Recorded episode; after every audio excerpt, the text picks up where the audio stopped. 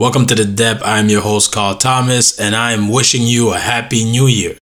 So, um, this is weird because we're back into COVID lockdown. We're back with a curfew. Um, it's like we're back to point zero, but it's not. I won't go into the politics of it. Stay safe out there, and let's keep it short and sweet. I give you Lynn facilitation part two. Um, it's a pretty short episode, so enjoy. The more that we get of Lynn, the better it is for us and for the listeners because she is beloved. Thank you also for all the people that do tune in to the Dep podcast. I know we've been a roller coaster ride, you know, with with our release of episodes, but we'll we'll do our best to keep releasing at least two episodes per month.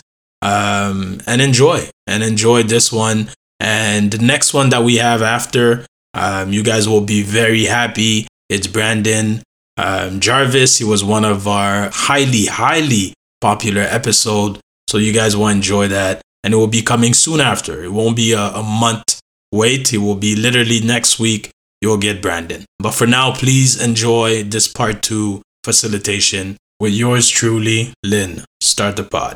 Hi, my name is Lynn Worrell. I'm the founder of a community organization called Word, Writing Our Rhymes Down, and I am a youth worker at the Carrefour Jeunesse Emploi of NDG. Hi, my name is Karl Thomas. I'm a community worker for Prevention Côte-des-Neiges NDG, and welcome to The Dep. The Dep, a podcast about community service work in your neighborhood. Is we are, they are all good? Okay. Um, it also how you present yourself like when I, I first of all, I don't teach dance classes when I say a hip hop literacy program, just to be very clear. I'm like trying to help people write rhymes and use like education. Just it's not a YMCA dance workshop. So it's just um so like for instance in hip hop, fashion's really important.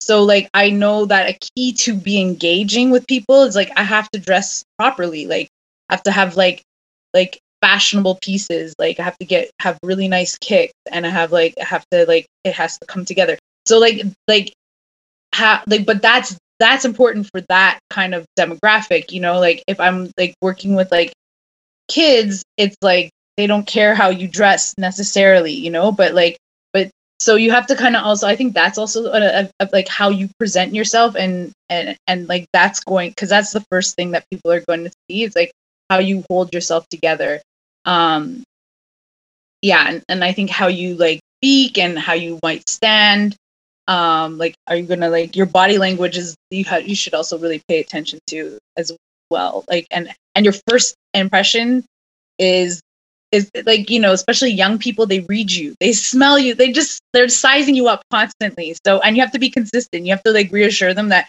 no this is who i am like um i'm not like this is not like they they can really tell if you're um, posing stuff fake or something. Thank you for sharing, Lay.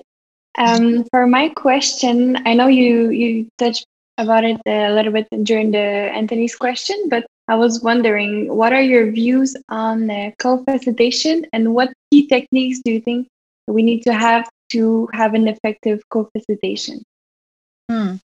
Yeah, again, like sometimes budgets don't permit you to have co-facilitation but i do think that it's a really important way to give workshops. You need to definitely be um, you have to plan with your co-facilitator i think because you want to be you don't you want to enter as a unit you know and and you want to give your audience like facilitating is like a performance. So you want to give them the impression that you're on the same page and you're on the so, um, like you have to definitely plan your workshop together with your co-facilitator and you might and it depends on how well you know them. If you know them very well then you might already have things and like say you don't know them that well um maybe you want to explicitly talk about like hey when i when i go like this or like you might want to make codes like when i go like this i need you to jump in. Or when i when you start hearing me stutter like uh uh like that's probably because I'm searching my words and I don't mind if you jump in. Or this part of the facilitation is really important for me to take care of. And I actually really don't want, I just want to do this piece on my own. But like you have to figure out how you're going to um, explicitly like bounce back. And then maybe you could even talk about the social cues that you want to pay attention to your participants. So if you know what, maybe we'll only give this one more minute when they start getting restless. Or like, and you have to also be, and, and it's normal to check in with your co-facilitator while you're facilitating. And I think moments when they do break out into groups, that's a moment where you can like go around and you say, hey, um, like uh, can we do this but what you want to avoid when co-facilitating and this is why it's important to be planning is like literally having like uh, big conversations about what to do next during the co- during the workshop because you always have an audience. So it's fine for you to like check in with your co-facilitator for like a few minutes like okay we're to do that. All right but like again the the urgent responsibilities that you're re- responding to your audience. If like if your workshop is going like completely off track and then you're like um okay hold on and then you design a whole workshop while they're watching you do that like that's what you don't want to have a big strategic plan. That's why it's important to but um i think that i i like my my my co-facilitator in camp Weredale, it was like um such beautiful like energy. It, like like she kind of picked up when i might be repeating myself or um kind of trying to find my words. And i was when she would speak i would try to think about like what points do i think are really important to hit home or how would i word that? So i would just take note of that while i'm hearing her talk and then jump in when she was finished. So i think that um you there's a trust that you have to develop like you know and it, like and i think that could just be established in a professional way like our goals are this we want to do that. But uh, and i think playfulness is also important to bring like um I, I you can i think people when there's like uh play they're a little more relaxed not like such a rigid way of experiencing a workshop. So you can crack jokes maybe. You can be like you can even like humble yourself. You're like you know i'm just you know I, I forgot my pen or i don't know like just like kind of show that you might be a human being or something like so yeah and and, and actually you know what's also kind of cool co-facilitation showing your positive relationship with your modeling your positive relationship with your co-facilitator to other people because i think you also have to assume responsibility of role modeling to people I do a podcast with Karl, and what we try to to show also in our podcast is is that we have a, a, a great working relationship, and like like he he asks me questions, he validates my opinions. I ask him questions, I validate his opinions, and this is what it means to get along with people. Like you know, that's what that's the opportunity that you could also informally present when you're co-facilitating. We get along. We can all get along you know what i mean but like it's a moment to actually model that in in a workshop like what does it mean to be respectful in a conversation how do we work together because a lot of people i think with all this social isolation we're kind of losing our people skills a bit you know and i think uh um that that's a really great opportunity and like even if there's a mistake or like oh technical difficulties oh, those are my favorite those are my favorite in workshops technical difficulties because it's so you're like, oh, technical difficulties. Then you might break out in conversation. Oh, how was your evening? What did you have for breakfast? Da da da da. And then the other person can be like dealing with it. So it's just, um, I, I really enjoy co-facilitating, and I think uh, working in groups is is how we work in society. So like we don't really work as individuals on an island. So it's an important skill to in life.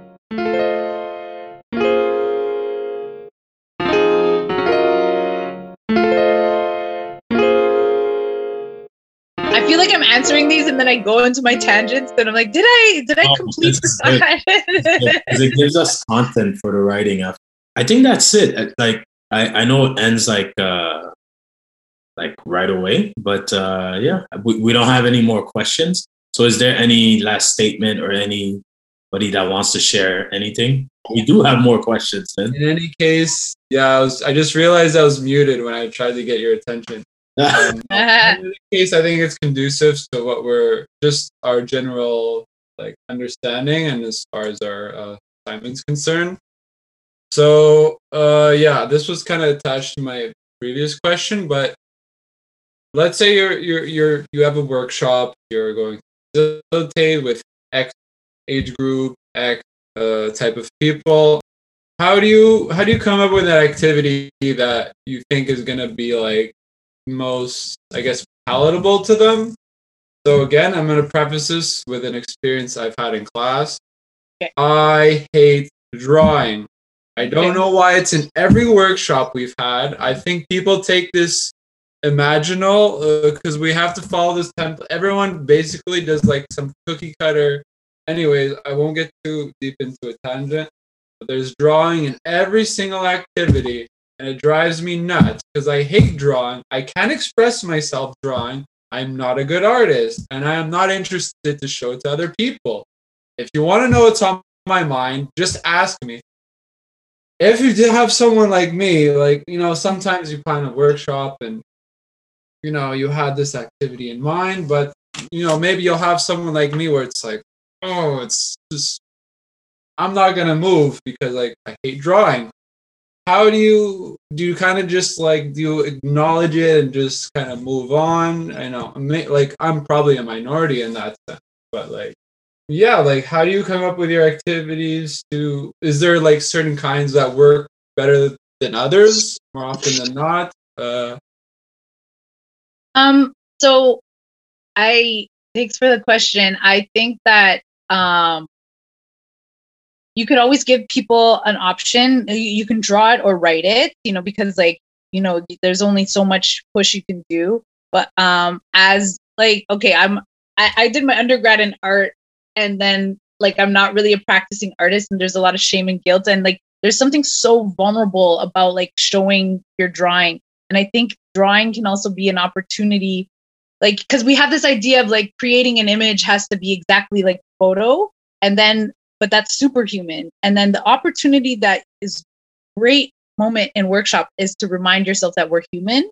And then like i think if you share a bad drawing and then other people have bad drawings it's more impressive that you shared your your drawing that you know is like not good and all this stuff and you're modeling it to people that you are imperfect that you're human that this is actually how i draw. This is not photoshop. And there's a lot more people who are like that too. And then that could be an opportunity to kind of connect on in a vulnerable way, which is very like can, can be very powerful. But also, if you don't want to push that envelope, I would also try to maybe give people an option to write what they want to say, you know, or maybe you can make like I maybe what you want to write is like I hate drawing, and then you can like doodle off the lines or something. You know what I mean? Like you make you could make a uh, like bubble letters of it. You know, like so it's like a little more like creative. You know, um, or you can like place words in a certain way so it kind of like I don't know falls off the paper or something like something that is just like maybe I, the the objective of these things are to like just get into the creative mode and out of a box like if the box is i communicate with my words i communicate writing them i communicate with answering questions let's kind of like get out of that box maybe i'm going to communicate with this and telling you what I was thinking or not. But yeah, drawing. There was an interesting. There was a really cool workshop. This was it was so simple. It's like um you go to a person face to face, you pair up, and then without looking at your paper, you draw them. And like, of course, it's gonna be so it's a guaranteed bad drawing. So that's another thing I like is that you set up a scenario where there's a guaranteed bad drawing and then everyone has to all share their guaranteed bad drawing and then and then what's kind of you because what everyone wants is to be seen and heard period in life and love you know right that's that's this is like the, the purpose of life and so when when you share your like guaranteed bad drawing without even looking at. So there's a reason why the drawing is bad. We didn't look at the paper so that's cool. So that expectation is gone. And then you kind of with the drawing you kind of notice what they picked up on, what they were trying to capture when they were looking at you, you know? And I thought that was a really cool exercise because it really normalized a, like just making it a guaranteed bad drawing. So then the stigma and the anxiety around the performance part of drawing and execution of the drawing is gone out the window. But then you can still kind of express what you see in another person by the features that you tried to capture in a minute too, you know, and then do like oh, right. And then that that piece was like, then you write something what you know about that person or what you appreciate about that person. And then so that was like so cool. I actually have those drawings still. Like someone drew the because like I was like, wow, that's what they saw when they were just looking at me. You have to make eye contact with the person. It's not like I'm looking at you and not I'm, you have to make eye contact and draw and like and move your pen. You know what I mean? So like I thought that was a really kind of I'm stealing your facilitation activity. Yeah, that, I, I, I that's in the pocket for me too. I was like, and it was such a simple activity. I was like, okay, it's too simple. Like, uh, they, they kind of whipped that active. They were kind of put on the spot to give a workshop, and so they just did that. I was like, oh yeah, but like it, it it's actually pretty cool. So that's a way to work with drawing too. Uh, yeah, like just I, I really like that part. Eliminate the expectation that this is going to be a good drawing. Well but, but you that was the example but you were talking about oh um i guess yeah my overall question was like how how, how do you come up with activities? I guess you kind of answered it too but like are there general activities that do you design activities based on like what the topic is? Or do you kind of like create activities that you know that most people will be able to that will accommodate most people. Mm-hmm. Yeah, like I think icebreakers are don't necessarily have to be related to the topic necessarily. They could just be like just a way to share um and kind of like, you know, I like saying also um we're to do a go around say your name and the last song you listen to. You know what I mean? And then it's like it kind of tells you like what they were doing on before they came here um you know what kind of energy they might have like been open to and stuff. Um icebreakers they they're to to break the ice but activities yeah i think you have to really it, uh, it really all depends on like the age group that you're working with the topic and the environment and and how much time you have attention spans um like uh, you know uh, is this a group of people with special needs? Is this like uh, people who can like sit through a whole lecture? You know there's like a whole there's a lot of different factors of what you're going to think about when you're designing a workshop. Feeling stuck about your professional life, not sure if this is the right job for you, looking for a job, why don't you come by the Carrefour Jeunesse Emploi of Notre Dame de Grâce? We're part of a larger network for people between the ages of 15 and 35. However, the Carrefour in NDG is the only one on the island of Montreal that offers services for 35 and older or check us out at cje-ndg.com. That's cje-ndg.com. Call us at 514-482-6665. If you press zero, you'll get our front desk. And our address is 6370 Sherbrooke West, right near Benny and Sherbrooke. Hope you are well. Hope we can offer you some ideas on how to get unstuck. Take care. I might have just one more. I promise. I know, Anthony. I'm loving this. like me, I like. Yeah, I'll try to be very concise. But to be frank, uh, in another class I had, which there some of them are familiar with, HSC 330, Leadership and Facilitation.